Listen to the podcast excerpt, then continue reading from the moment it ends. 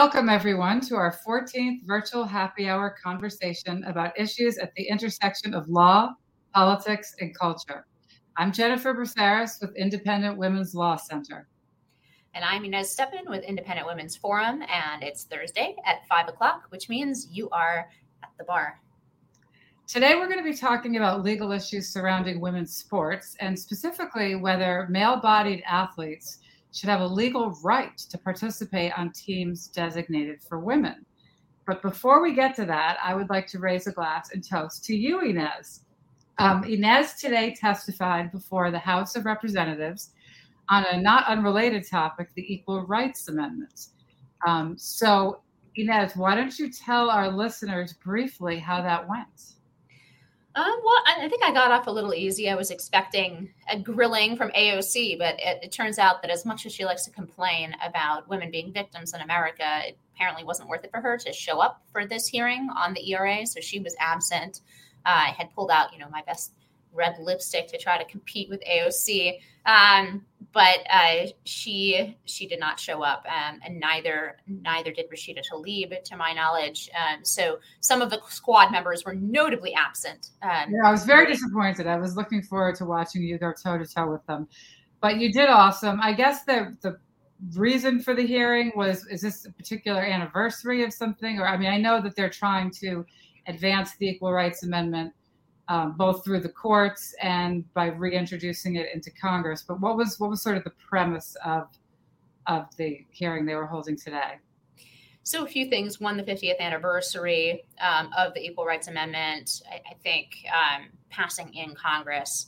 And then uh, there's a couple different things that we're talking about. One was is sending a letter to the Biden administration asking the Department of Justice to drop the Trump era Department of Justice memo that went out telling the archivist not to inscribe the ERA after the um, quote unquote 38th state ratified, which would be Virginia, but only the third state in the modern era, right? So their their legal theory is that they only need they only needed three states to ratify. That Congress had already given the requisite two thirds um, of both houses all the way back in the 70s.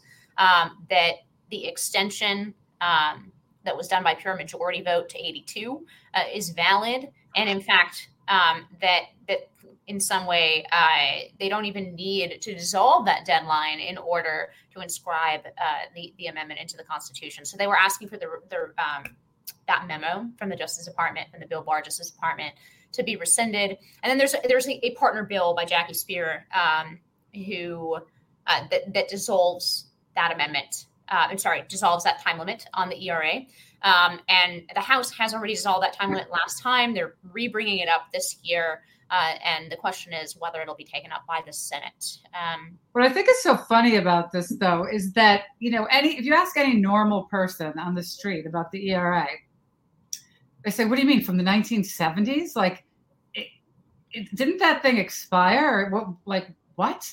They don't even think that it's a live current issue because I feel like most women and young girls today understand that they're growing up in the freest country in the world and they're growing up in an era where women have more rights and freedoms than ever in human history. And nobody really to my knowledge thinks that this thing is still around or that it needs to be. I mean it's almost like break out the bell bottoms and the gloria steinem glasses and, and let's go rally for the era it's yeah, I think these uh, these shoulder pads on this dress, um, even the first time that shoulder pads were in in the 80s, the ERA had already expired. So it's it's it's been a while. Um, but that's really the problem with short circuiting debate like this because back in the 70s right. this seemed like a done deal right both it was in both political party platforms republican and democrat support for the era all living presidents from you know Eisenhower and Nixon to you know Carter, um, they all supported the ERA.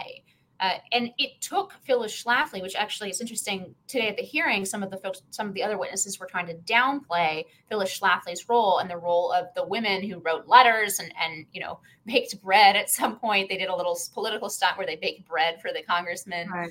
um, in in there or for the representatives in their states and stuff like that um, they really did organize to try to stop this thing. Um, and the reality is, the train had left the station in terms of the ERA until Phyllis Schlafly and, and the women who um, joined Eagle Forum really stood up and said, wait a minute, this isn't good for women.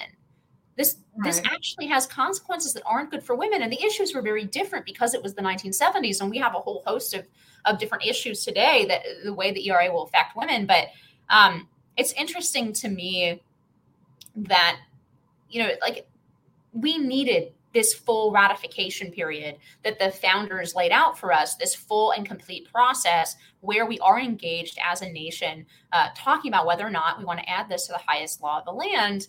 Um, and we sure, need to see what the consequences would be and have a real discussion. And what's happened is like, as you say, half of America doesn't realize that this amendment is still live. They think it died in the 70s if they know what it is at all. And somehow we're inscribing it into the Constitution based on three, three states ratifying it in the modern era. And it, it's that's why this process is so illegitimate. It's because we haven't had time to have that conversation. Right. And they don't want us to. They don't want to wake people up to it. Um, but to your point about Phyllis Schlafly, she was a one woman show. She did really start the opposition to this. Um, but I would argue that Inez Stepman could easily hold a candle to her. So I want to play a video of you testifying so that um, our viewers and listeners can see exactly what's at stake today. For example, incarcerated women have, until recently, been able to rely on being housed in a prison only with other women on the common sense assumption that it is dangerous to house female inmates with male ones in close quarters and that co ed prisons make women vulnerable to physical and sexual assault. But during our, uh, under our current legal protections, the government is not allowed to and should not be allowed to discriminate on the basis of race the way that it does by separating men, men and women's prisons.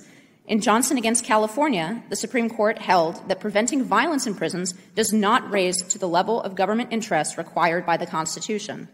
If the same strict scrutiny standard were applied to single sex prisons under the ERA, a conservative interpretation of its legal impact, by the way, women would quickly find themselves at the mercy of male prisoners.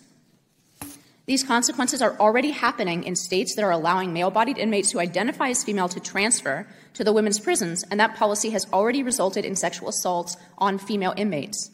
But the ERA could potentially make the problem far worse by extending that invitation not just to a small percentage of people who are born one sex and identify as another, but to all male prisoners, regardless of identification. After all, quote unquote, discriminating against men by keeping them out of women's prisons is a discrimination on the basis of sex, exactly the kind of policy a plain language reading of the ERA is intended to prevent. The same rationale could apply to any context in which the government separates or distinguishes between men and women. For example, when selecting a same sex TSA agent to administer a pat down at the airport. Similarly, public schools, whether on the K 12 or university level, would not be able to maintain separate bathrooms, locker rooms, or sports teams for boys and girls. I think that's a good place to stop because it kind of segues into what we're going to be talking about today. But I, I like what you did there, which was to really make clear what the specific consequences would be if you elevate sex to the same constitutional standard as race, if our laws have to um, forbid all segregation on the basis of sex, which they do in the racial context, and rightfully so, this will mean the, all of the things that you said no female only prisons, no female sororities at state schools, no female dorms, no female bathrooms, you know, men and women in combat equally in equal numbers, all of the things you said. Um, and I think that most people who say they favor the Equal Rights Amendment don't understand that that's what it means. Yeah, and one of my fellow witnesses was Professor Nourse from Georgetown Law, um, and she basically said, "Oh, all these consequences that you know Inez is talking about, they're they're not really going to happen. The court uh, is going to carve out exceptions for these kinds of discriminations um, because that's what that's what they are legally, right? We use the word discrimination uh, in a colloquial sense to mean what the, when the court uses it, they mean invidious discrimination, right? Like um, unnecessary, uh, intentional discrimination on its on a um, you know characteristic that's irrelevant to the, whatever decision or policy is being uh, created. And and really, I I would I would have loved to to get a chance to ask Professor Nourse. I mean, what about um, what about Johnson versus California, right? What about I, I, had law professors who always told me Johnson against California. Don't use the verses, you say against. Um, but whichever way you, you use that case, right? This is a Supreme Court case from 2005 in which the court explicitly ruled that increased violence in the prison is not a good enough reason uh, to not a compelling government interest high enough to defeat strict scrutiny right? Because um, professor Nourse said oh it's it's not fatal in fact. There are things that that can defeat strict scrutiny. Well i mean we have a case that's directly on point. Right. An application of strict scrutiny and in that case, the court told California, even though there's there's in a, a, record that this lowers violence in the prisons, you can't separate prisoners based on race. Right, so and, I, and I think the, the court was right. The court was right when it comes. Right, to, I totally agree. But but what's interesting is if if if your opposing witnesses really believe that the courts will be able to carve out exceptions, then what's wrong with the standard we have now? The standard, the intermediate scrutiny we have now is exactly that. It's one that carves out exceptions. So they, they can't have it both ways. They can't both say that you know passing the Equal Rights Amendment will be largely symbolic and put women in the Constitution, right? And and that it will you know make everything different. It's it's not going to do both. It's going to do one or the other. And if if it is true that it's symbolic, then we don't need it. So that, that's sort of where I come down. But I actually I'd, I'd love to do an entire at the bar episode on the Equal Rights Amendment. Maybe we could get Professor Nourse on to answer some of these questions. Come on on, Professor Nourse. We, we're we're waiting for you. We'll, we promise we'll be polite. Yep, we'll even we'll even buy you a drink. Um, yeah, but but let's let's transition to, to a totally related topic actually here, and, and actually a lot of the stats we're going to talk about, I, I, did bring up in in the hearing, um, and that is the specific application of uh, this kind of interchangeability thesis between men and women to the realm of sports. Um, and and look, in some sense, the ERA is a lot worse than what we're currently dealing with because the admission of, of transgender athletes into women's sports really we're dealing with a very tiny percentage of people right? And that still has real consequences and we're going to talk about those consequences. It still denies women and girls opportunities that they would have otherwise had um, and, and it still in some degree makes a mockery of, of female sports. Um, but at the end of the day, we are talking about how to accommodate a very small number of people, right, who are born one sex, but they feel or identify with a different sex and want to compete under the banner of that sex. Um, the ERA is broader than that.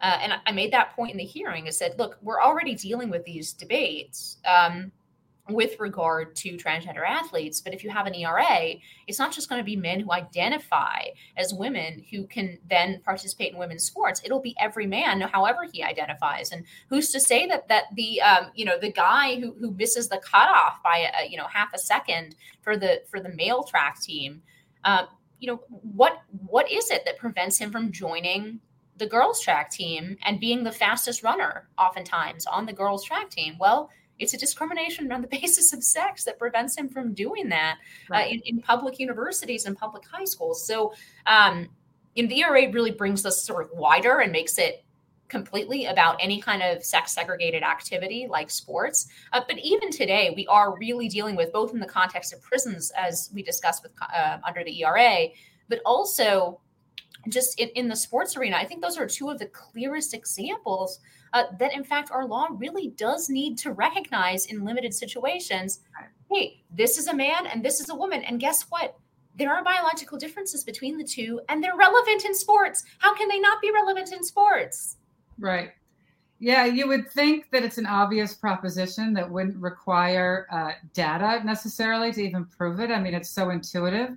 But the fact is we're living in a world where you know the definition of sex is not clear. The definition of what it means to be a woman is being debated.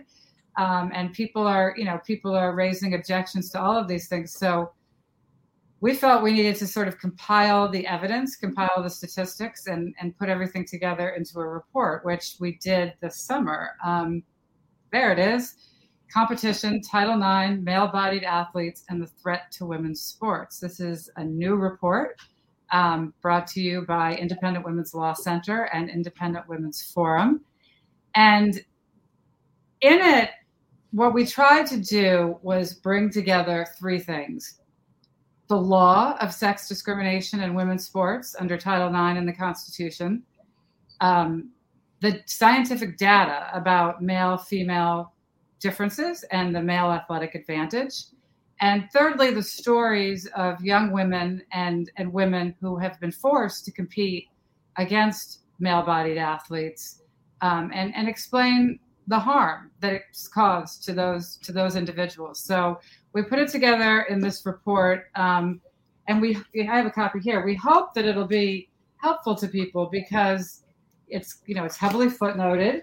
All the research is there, um, and we've got all the graphics to kind of so you can easily pinpoint um, you know facts and and and uh, you know talking points. But we're hoping that it'll be useful not just to individuals, but um, to athletic associations that are sort of grappling with how to deal with this. Um, you know, courts, policymakers, all of the above. Because what we have right now is a situation where athletic associations are trying to figure things out and make their own policies. Some states are passing laws about it. We've got Title IX at the federal level, we've got constitutional law, and a lot of these different rules are starting to conflict. Um, so we wanted to put everything together in one place to kind of help people weed through it and figure out what the law really does say about this and, and what the facts and what the science tells us about this. Yeah, and um, this is a fantastic report. I highly recommend you can find it on our uh, IWF.org website, as well as we have paper copies um, for, for folks if, if they write in and would like one. We have really nicely bound ones like the one that Jennifer just held up. Um, but but this report is fantastic. I use a ton of the evidence contained within it uh, today at the hearing, and it really lays out the physical differences between men and women, and then just starts to catalog what's already happening in women's sports. This is not a um, sort of slippery slope argument, right? That, this is already happening. Women women are being locked out of the kind of opportunities and victories that they would otherwise have in the sports arena because of male-bodied athletes, because of, of uh, men who identify as women. And you know, I, am somewhat sympathetic. I, I, know a lot of um, you know a lot of these these kids. They are um, you know they're trying to fit in. There, there's definitely an element of, of um, I'm not suggesting that every one of these these um, male athletes who then competes alongside women is doing it because they just want to uh, you know to, to, to have an easier time of it. Um, no, there are real there are real um, you know difficult struggles that some of these these kids are going through. Uh, but that doesn't mean that we need to to jettison the concerns of biological females. They also have a right uh, to compete and in sports to win these victories. Um, and and I, I, I used actually um, something that uh, a, athlete named Chelsea in, in Connecticut wrote in USA Today uh, during my testimony today. And, and she said essentially, and I'm paraphrasing because I don't have it in front of me anymore, but uh, she said essentially it makes her feel sort of hopeless and that there's something wrong with her body as a woman uh, that she can't compete. So, so those are real. And by the way, that young woman, Chelsea, it was was the fastest female runner in the state of Connecticut.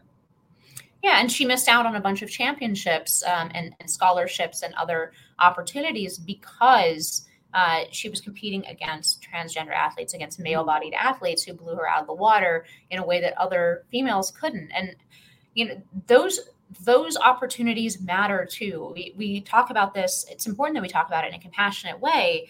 But at the same time, the compassion can't be limited just to male bodied athletes or transgender athletes. We have to have compassion for the female athletes who are, uh, you know, losing out on opportunities that sometimes they've trained a lifetime for uh, in, in a way that is not, you know, overcomable by training extra hard or, or um, you know, mm-hmm. running uh, you know, more times per week. These are real biological differences between males and females that give males an enormous advantage in a lot of these sports competitions. And, and this report really lays that out. So um, we also have a fantastic documentary uh, that I'm going to show you guys a clip of uh, done by our colleague Kelsey Bolar um, interviewing um, Cynthia talking about her experiences as an athlete um, competing against male bodied athletes. So I'm going to go ahead and show that clip now.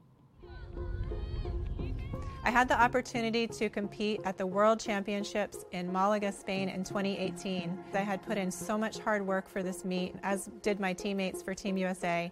When I got to the meet, I discovered that a biological male was in my race. Not only has this happened to me, But a year later, my daughter ran her first high school race against a biological male identifying as a female.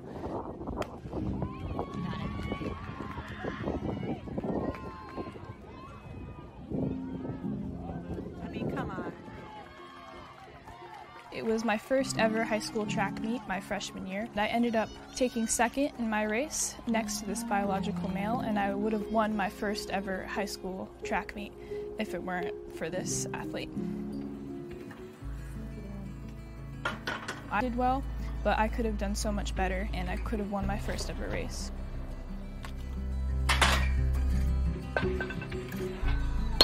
As a coach and as a mother, seeing my daughter put in so many hours of hard work and being restrictive and in her eating, maybe passing on sweets and things like that to make sure that she was strong for her race. It was heartbreaking to see that she was running as fast as she could and still this athlete breezed right by her.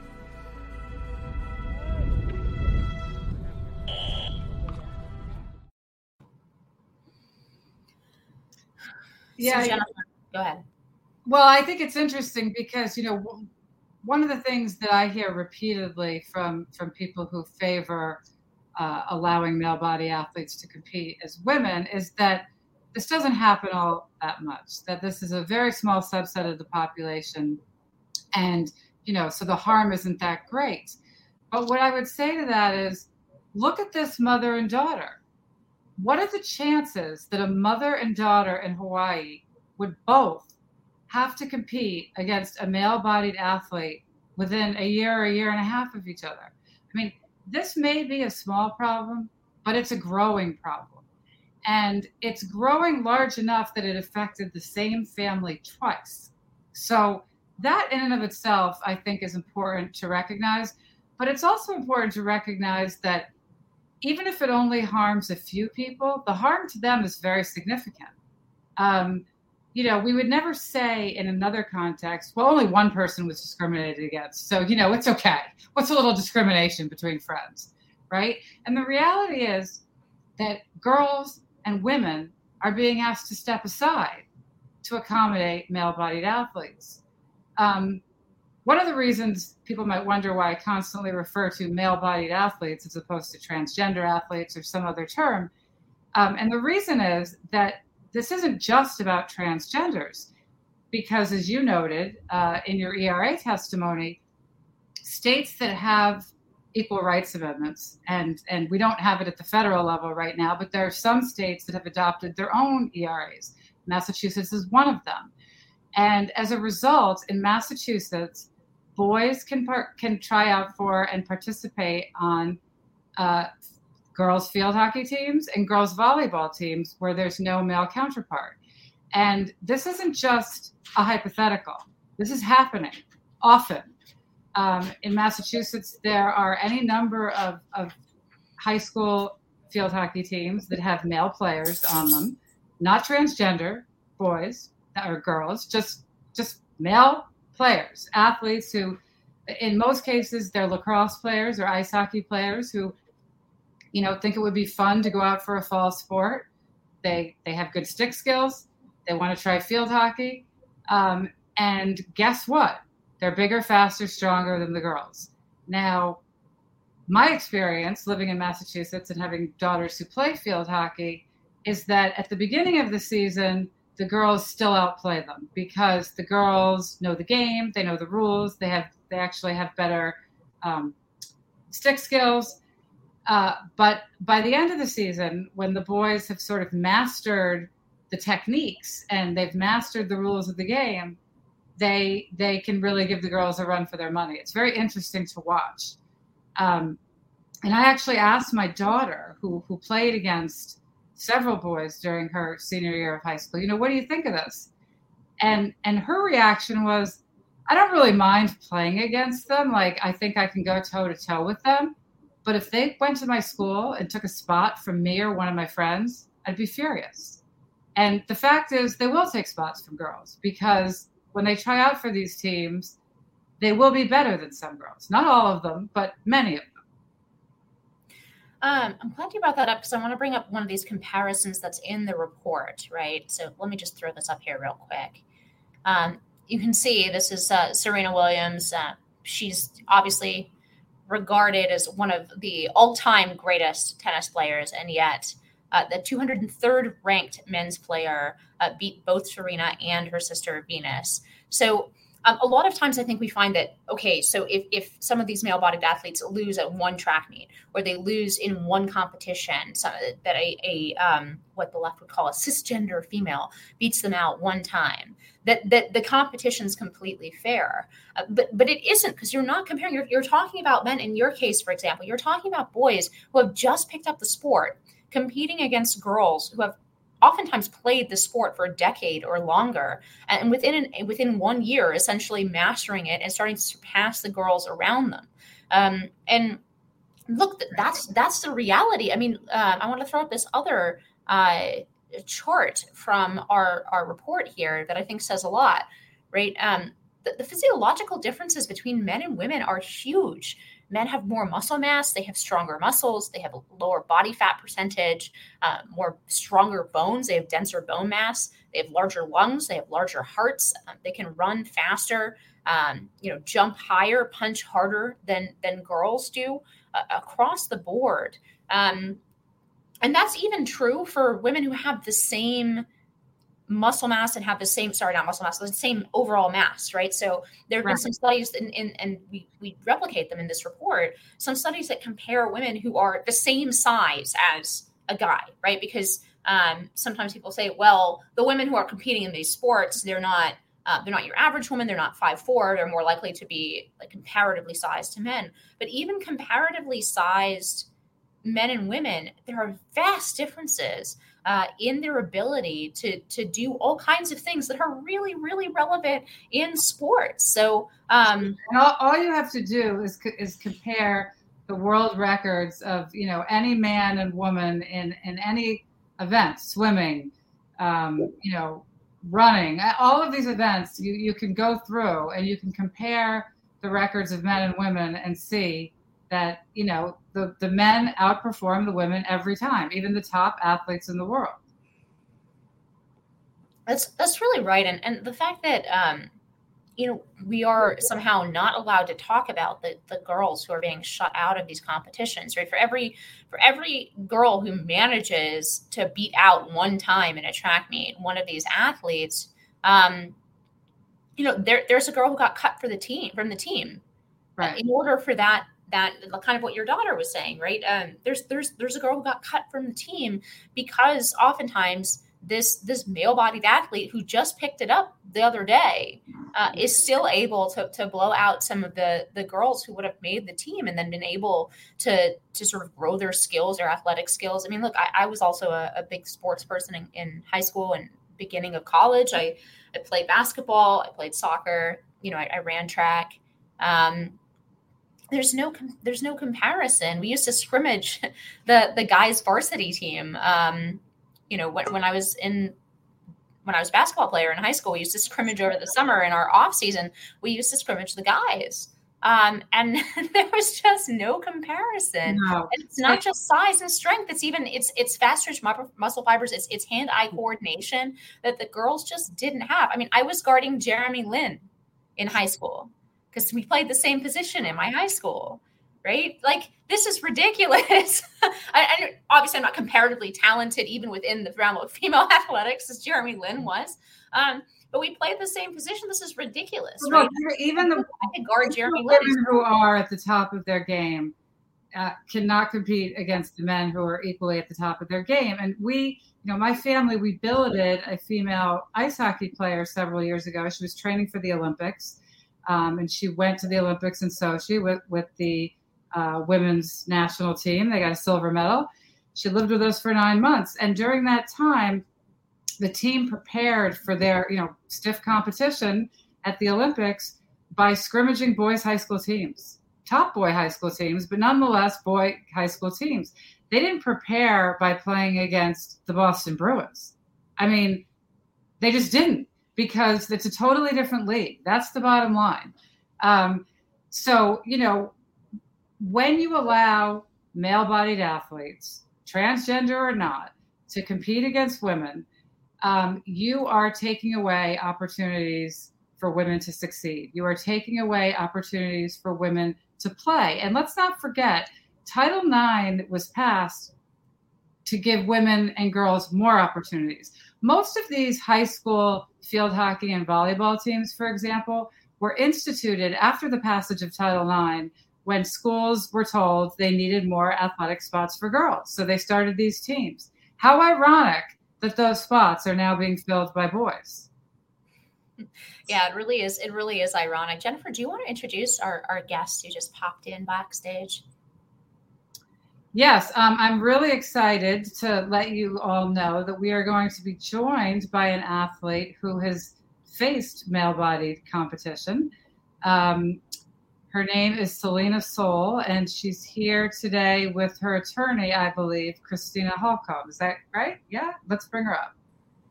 So we have we have Christina so far. So hey, great to be with you, Christiana. Yes, Chris or Christina. Christiana. Christiana, nice yeah, to meet you. Great to have you here. Great to um, be here. Now, so tell us just briefly, just set the stage with what happened to your client, um, and Tell us her story briefly. Yes. So, Selena has competed against male individuals all four years of her high school experience, and she lost out on medals, on advancement opportunities to the next level of competition. And it was interesting because over the course of that time frame, these two male high school athletes won more than 15 women's state championship titles and set 17 new individual meet uh, records records that my clients fear that they'll never be able to break. So Selena and her mom started to speak out. They talked to school administrators, they they circulated petitions, they tried to make a change so that they could protect the girls category and ensure that only biological females had to compete against other females. But no one would listen. And so as a result, they felt like they had no other choice but to try to protect her rights, first through a Title IX complaint, and then secondly through a federal lawsuit. Now, what's interesting, I think, is there's such a hodgepodge of rules about this.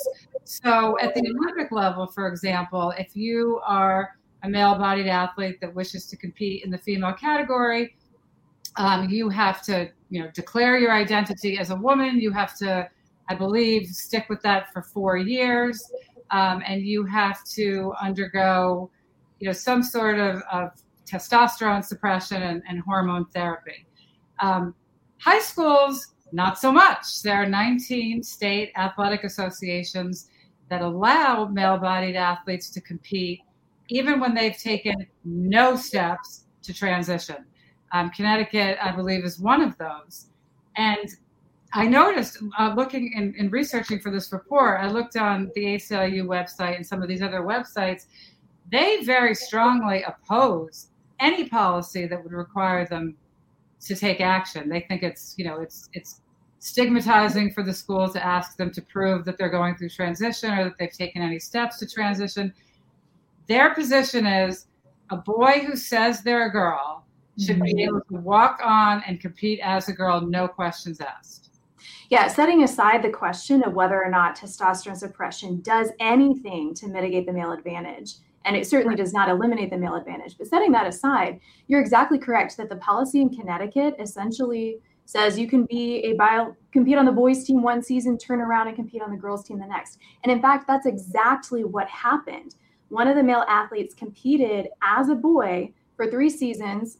Frankly, was only a mid-level male athlete, never made it to a state championship and then two weeks later began to turn turned around and began to compete with and train with the girls team in the spring outdoor season and was just vaulted to the state championship level. So yeah it's surprised yeah it, it's immensely frustrating. And again to not to you know, I don't want to speculate as to whether this what this particular individual's motives might have been, but you can see that that just opens the door for all sorts of you know fraudulent claims as well for boys who can't make it in the boys category to turn around and come in and dominate, uh, not just win titles, but potentially scholarship opportunities in the women's. Well, particularly, I, I would have to say in sports like field hockey, where domestically field hockey is a women's sport, but internationally it's played by men around the world. Um, and so you have a lot of international students coming over to American universities, boys from, you know, everywhere from Korea to South Africa to England, Spain, South America, Africa. They, they, they grew up playing field hockey. They're good athletes. They come to American colleges. Um, you know, once the law is altered to say that male body athletes can can compete with women, what's to stop them from saying, you know, we want a spot on the field hockey team? There isn't.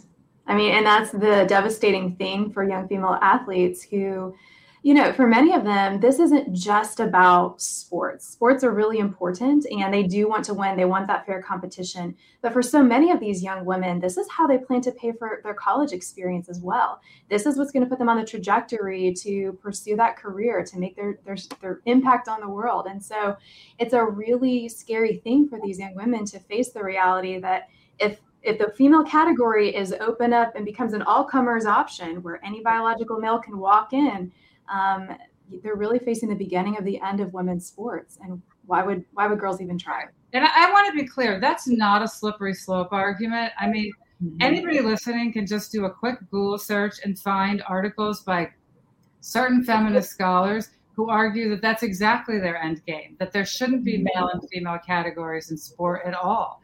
This is not about transgender to them. There are people who argue that sex segregation in sport is itself discriminatory. Um, they want to end the separation. So, for anybody who says that's a slippery slope, it won't end women's sports as we know it, just do a little research because there are plenty of people who, who want it to happen. They make, in my view, the preposterous argument that once we allow women to compete with men, they will get bigger, faster, stronger, and that the competition will propel them to be able to, you know, eventually over time, I guess will evolve to be able to, to be men. And they literally make this argument. But so because they don't pay any attention to the science, you know. Exactly. Exactly. I, I want to jump in here and, and bring up Christiana's client, um, Selena Soule, And for for those of you who are maybe just joining us, uh, Selena is a Division One track athlete at the College of Charleston. Uh, but at her Connecticut high school, um, she ran track where she made all conference 10 times. She was a four time all national qualifier, very impressive.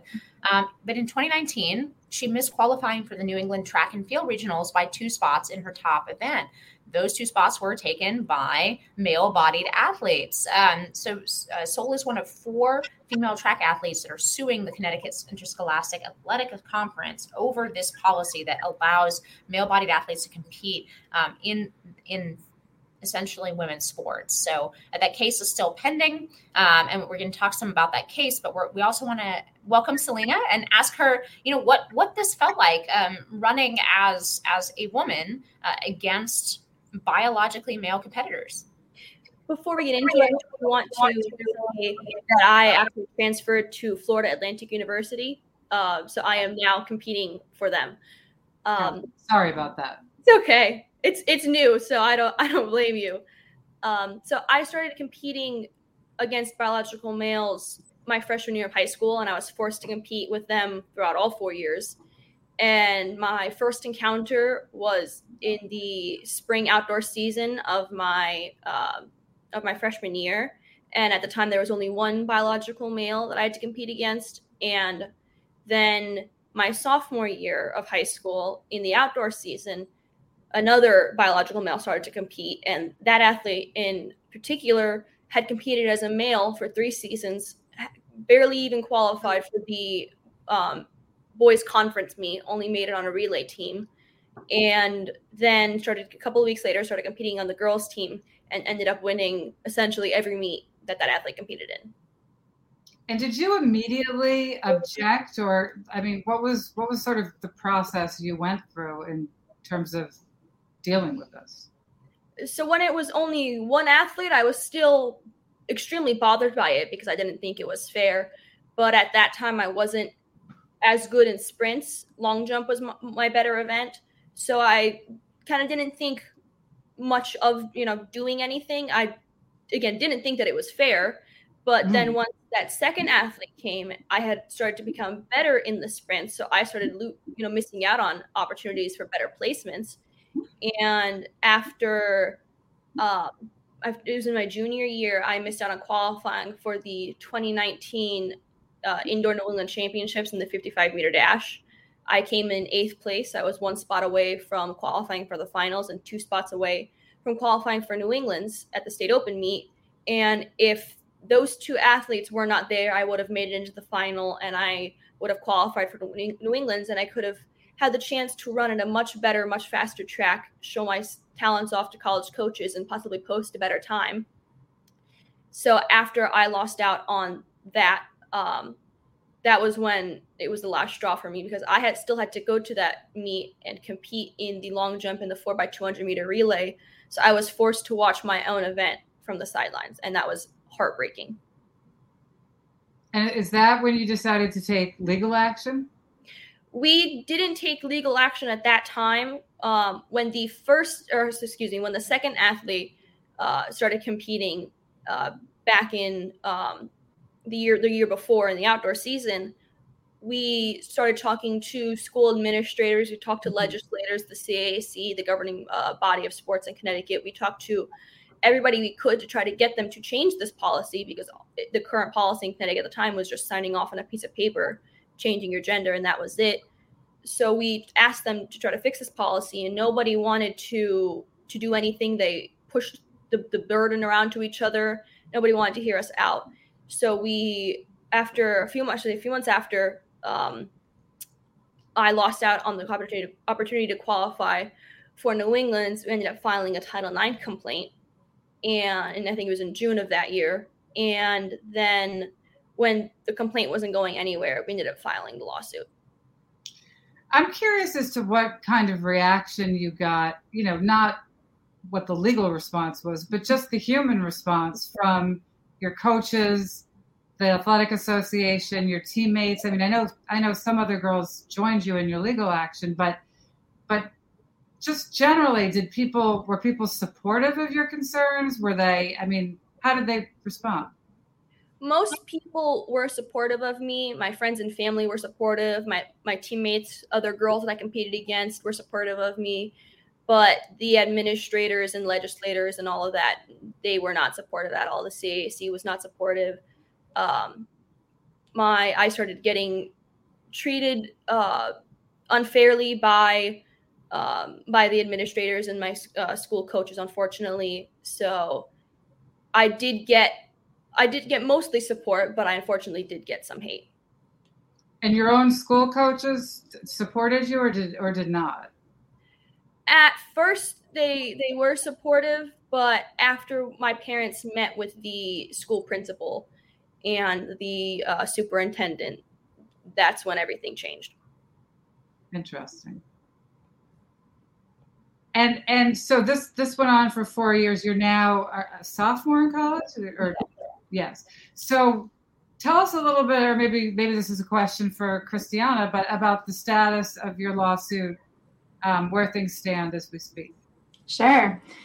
Well, we filed the federal lawsuit in February of 2020, right before the world shut down. And unfortunately, the federal court used that as an excuse to really sit on the lawsuit and not not try to, to adjudicate it and reach a final conclusion before Selena graduated. So the court took about eight months to rule on a motion to dismiss and ultimately dismissed the case. And this was the reason why. He looked at it and he said, Well, the two male athletes have graduated. And he looked at the girls' harms, Selena, Chelsea, Alanna, and Ashley, and said that their losses didn't matter that there wasn't any need to fix the records, there wasn't any need to give them the recognition that they rightfully deserved um, because they were the fastest girls in many of these races. So we have since appealed that decision up to the Second Circuit, and we are in the process of briefing that before the court.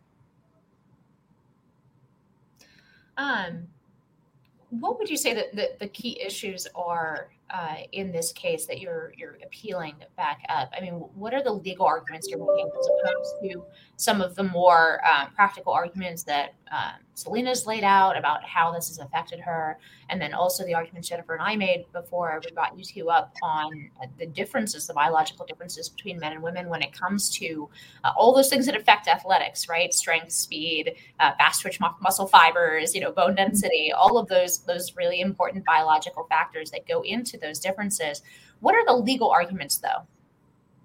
Sure. Well, at the at the circuit court right now, um, on the motion to dismiss, we're specifically addressing the fact that these are uh, harms that the court can remedy. The court should be able to direct the athletic association to properly recognize Selena and Chelsea for the placements that they should have received, for the advancement opportunities they should have received, the recognition. Because looking at the big picture here, that's exactly what Title IX was designed to provide young women, right? So nearly 50 years ago, Title IX was passed so that young women like Selena would not experience sex discrimination, not only in education, but in sports as well. And really, Title IX has come to be um, considered like most closely associated with a sporting context right? To ensure that they have a fair and level playing field for all the reasons that you that you referenced before. The physical advantages that biological males have. The science is really clear. And the more science that's done the clearer that this gets that males have an inherent athletic advantage over females anywhere from 10 to 50% according to some recent literature so for this reason, if we want to ensure that girls like Selena have a fair playing field and have a safe playing field as well, we're not just talking about track and field, we're talking about contact sports like basketball and volleyball. We're talking about scholarship opportunities. If we want to ensure that future generations of young women can still have those opportunities, then we have to protect the integrity of women's sports. And that's exactly what Title IX was designed to do. So we're just asking the court to enforce Title IX as it was written and require school districts across the country to comply. Uh, it appears we lost Selena briefly, but um, could you speak to injury? I mean, you you just uh, laid out some sports that, unlike, for example, track, there's going to be like direct clash between mm-hmm. uh, physical clash between different players, and if some of those players are male-bodied, here we got sort of Selena back. Um, if some of those players are male-bodied, I mean, what's what's the potential for injury? um, in some of these more contact based sports? It's significantly increased. So, for example, in volleyball, you know, you have a male bodied individual who has a far more powerful spike and he's faster and he jumps higher and further. Uh, you, a young woman on the receiving end of that spike is at far greater risk of being physically injured than were she on the receiving end of a spike done by a female athlete of comparable ability, right? Young women are also more prone to concussions, for example. There's a lot of conversation these days related to concussions and um, the long-term ramifications of that. And, the, you know, the list kind of goes on and on. So I think we're just starting to really dig into the science on this, but it's yet another reason why it's so important to protect the female sex category so that not only is, is uh, competition fair, but it's as safe as it can be for young women. Right. You know, one of the things we talk about in our report is that the, the World Rugby Association looked at this. They convened a panel of scientific experts, they and stakeholders from all all communities, including the transgender community, and they, they researched this. They compiled the data and they looked at it in a sport specific way, um, and they determined that for women's rugby, it was not safe. Um, and so they made a decision as an athletic governing body to, to, to prohibit the participation of male bodied athletes in women's rugby. Um, and you know every sport's different, but but in that sport, for sure, the risk of injury was far too great for for the athletic association to want to take that risk. Um, I mean, it is interesting that they will admit that in the context of injury, right? Because they don't want to be responsible um, right. for, for harm to girls, but they won't admit the fact that there's an advantage when it comes to just pure competitions. For example, um, the ones that Selena does, where where it's on a track meet. So I mean, it's on a track, um, high school track or college track.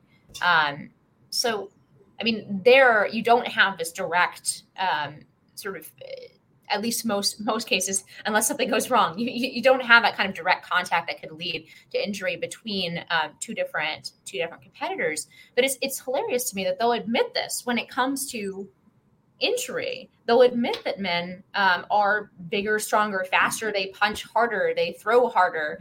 Um, they can spike the ball faster. Christiana mentioned, right? And all of these things can lead to higher injuries among women and girls. And yet they won't admit that all those same qualities, the reason that there is disparity in injuries is, of course, because all those same qualities also make men unfair competitors with female athletes. I wonder, Selena, have you talked to your teammates at college about what happened to you in high school? Have any of them experienced the same thing? Are they empathetic towards towards your efforts, or is it something that you just kind of compartmentalize and you've moved on from and don't talk about much? I've talked to a few of my teammates about it, and the ones that I have talked to, they are supportive of it because they are female athletes and they know how how great of a physical advantage that a male body has over a female body. Um, but none of none of my teammates have had to experience uh, being forced to compete against a biological male. It is a growing phenomenon, though, and I think one of the things that you know I, I constantly hear people say. I said this earlier. You know, I'll, I'll, hear people push back and say, "Well, don't tell me about two transgender athletes in Connecticut. That's two people in the whole world." And and you know what I say to them constantly is, right, that's two people in Connecticut a few years ago, but the growing number of transgender kids every day across the country tells me that those people are going to want to play sports. So you you can't look at the country and see what's happening in terms of gender identity generally and say that this isn't going to be a growing threat as the years go by. It is. It's going to be. Well, and let's not assume that just because your particular media source is not covering it doesn't mean it isn't happening. So I'm aware of male athletes competing in girls' sports in the states of Hawaii and Alaska, California, Montana, Idaho, New Hampshire. There's two recent lawsuits filed in West Virginia and Florida with middle school right. boys. And right? you know, it's not just whether the media is covering it. That's that's one level. Another level is whether the young women are brave enough, as Selena was, to come forward. I think that this is happening in a lot of places where people are being told uh, to keep their mouths shut. Um, we heard people say that. We heard uh, there was a, a, female weightlifter in New Zealand who was told to keep her mouth shut about Laurel Hubbard. Cynthia, the woman in the video that we showed earlier, the the um, adult runner from Hawaii, and her daughter we're told keep your mouth shut for your own safety, for your own reputation. Don't go down this path. So I think it takes a lot of courage, Selena, and I commend you for coming forward because not a lot of, even a lot of people who agree with you would not be brave enough to take this on. They really wouldn't. And so I think it's happening probably a lot more than we know about. Thank you. And yeah, I hope I hope that by my speaking out, other young girls will, if they're facing this issue, will gain the confidence to to speak out against their own issues. And I know that I did that for for Chelsea and Alanna. Uh, I gave them, you know, by, by them seeing what I was doing, they I gave them the boost of confidence to be able to start doing interviews and start speaking out about this. And I hope that this issue will be resolved soon so no other little girl will have to experience the pain and heartbreak that I had to go through. And that's why I'm so thankful for all of the governors that are starting to pass bills to protect women's sports because it's just such an important issue. And uh, it honestly, Selena, I'm, I'm thankful for you. I have three daughters. Um, two of them are about your age in college. Um, I have two daughters who played college athletics. And, uh, you know, quite honestly, I, my daughters are strong girls, but I don't know that they would have been strong enough to withstand the, some of the hate that you've withstood in coming forward. So, on behalf of my daughters and all of their friends, I and and all of the girls who come after you, I, I think what you're doing is incredibly brave, and I I, I honor you for that. Thank you. Yeah, I just want to, uh, you know, re- repeat, underscore, add a plus one to everything that Jennifer said. Um, Selena, what you're doing is really, really tough.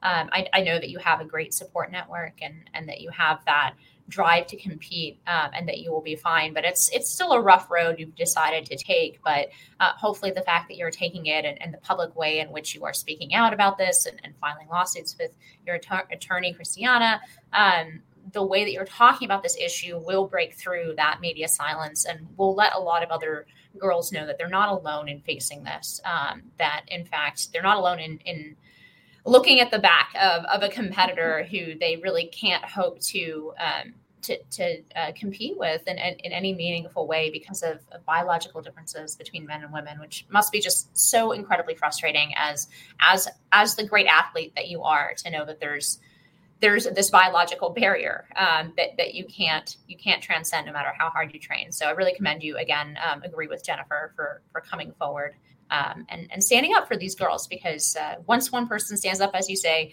uh, two two girls followed you, and hopefully two more will follow each mm-hmm. one of them, and we we can really uh, start to have a national conversation about this issue that's truthful.